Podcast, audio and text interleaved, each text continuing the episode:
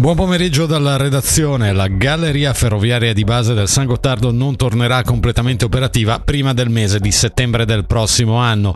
Lo hanno annunciato oggi le FFS, precisando che nel frattempo verranno aumentati i collegamenti passeggeri che transitano attraverso la canna intatta. Dal cambiamento d'orario del prossimo 10 dicembre il loro numero aumenterà.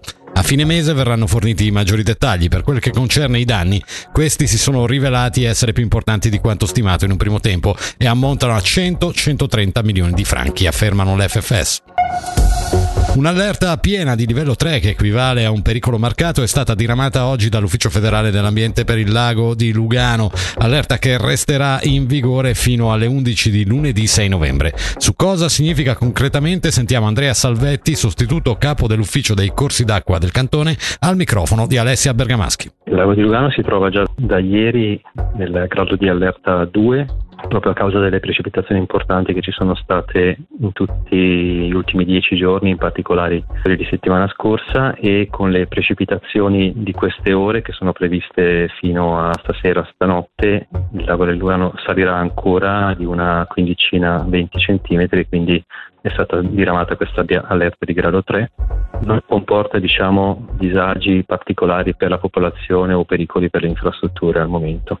È necessario fare magari però lo stesso una particolare attenzione. Bisogna prestare un po' attenzione anche se il lago comunque salirà in maniera controllata lentamente. Sicuramente le foci dei principali corsi d'acqua, Magliasina, Vedeggio, anche la Roggia Scairolo saranno parzialmente allagate, quindi è consigliabile tenersi lontano da queste zone. Oltre a questo il fiume Tresa è comunque anche in piena per regolare appunto le uscite dal lago e insieme all'Ufficio federale dell'ambiente è stata diremata per, per il Tresa una, un'allerta di grado 2.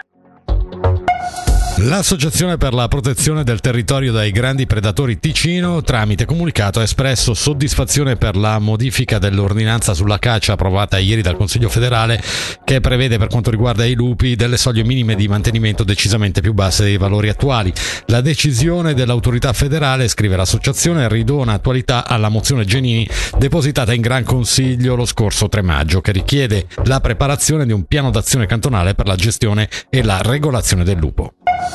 Nuovo segretario comunale a Biasca, nella seduta dello scorso 24 ottobre il municipio ha nominato Curzio Andreoli, classe 1974, avvocato e già docente di diritto presso le scuole professionali e scuole medie superiori. È stato inoltre segretario comunale a Malvaglia in seguito dopo l'aggregazione del comune di Serravalle.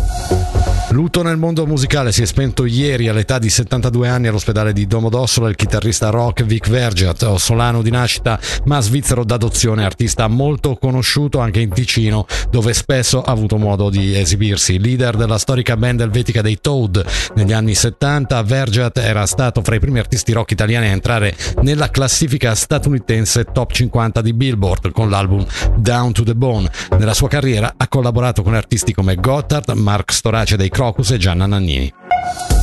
La meteo oggi coperto e nebbioso con precipitazioni per lo più continue, temperature minime attorno a 9 gradi, massime sugli 11.